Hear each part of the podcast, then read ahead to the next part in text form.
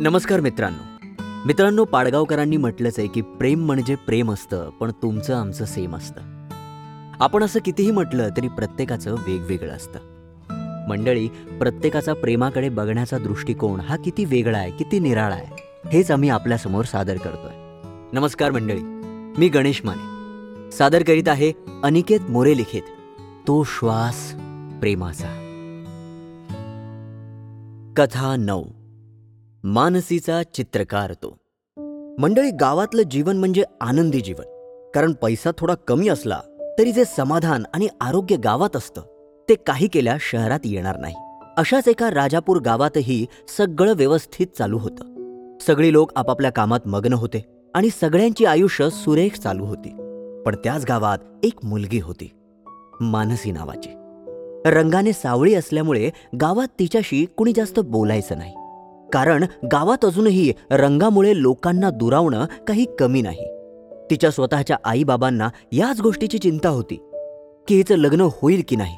कारण गावातलं तर कुणी हिच्याशी लग्न करायला तयार होणार नाही याची त्यांना खात्री होती. माणसाला जर जाणीव करून दिली की तुझा रंग हा तुझा अवगुण आहे तर तोही त्याच न्यूनगंडात जातो. त्याचप्रमाणे मानसी ही गेली होती. तिच्या बाकीच्या चांगल्या गोष्टींची तिला जाणीवच नव्हती. कारण आधीपासून तिला तू इतरांपेक्षा कशी खराब दिसतेस हे सांगितलेलं होतं. आणि मग मंडळी तेव्हाच गावात एक मुलगा आला होता शहरातून. आणि त्याला हे थोड्याच दिवसात जाणवलं होतं की या मुलीला गावातले सगळेच खूप त्रास देत आहेत. ते पण तिच्या रंगामुळे. तो शहरातून आल्यामुळे त्याला हे विचित्र वाटणं स्वाभाविक होतं. तिला सगळ्यांनी कोपऱ्यात टाकलेलं बघून तो तिच्याशी समोरून बोलायला गेला. पण ती त्याला म्हणाली तू माझ्याशी बोलू नकोस.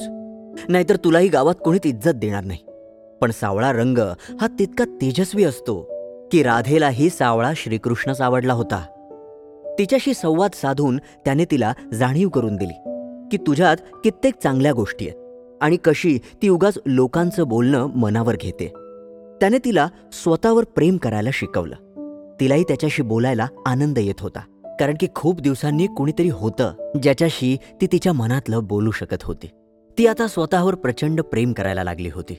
आणि आता तिला कळलं होतं की तिचा रंग हा तिची कमजोरी नसून तिची ताकद आहे. आणि मग तिने त्याला एक दिवस तो प्रश्न विचारलास की तू माझी इतकी मदत का केलीस? यात तुझा काय फायदा?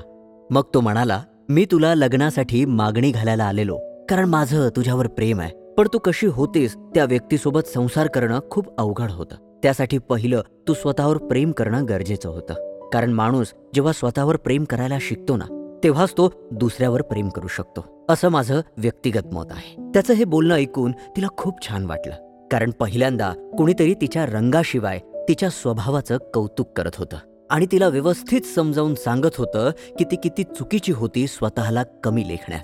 ज्याने स्वतःवर प्रेम करायला शिकवलं त्याच्यावर प्रेम करण्यात काय हरकत आहे?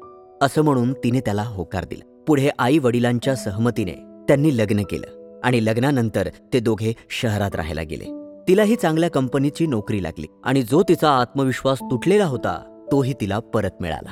मंडळी अशी खूप कमी माणसं असतात जी आपल्या आयुष्यात येतात आणि जे आपल्याला स्वतःवर प्रेम करायला शिकवतात. आणि त्यांचं आपल्या आयुष्यात महत्त्व खूपच असतं. प्रेमाची पहिली पायरीच असते की माणसाने स्वतःवर प्रेम करावं. रंगाच्या मोहात न जाता व्यक्तीच्या मोहात पडणं कधीही चांगलं. कसं आहे ना मित्रांनो? आपला प्रेमाकडे बघण्याचा जो दृष्टिकोन आहे ना तो समोरच्याचा असतोच असं नाही हो.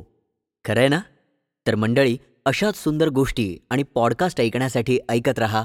ऑडिओ पिटारा ऑडिओ पिटारा सुनना जरूरी है.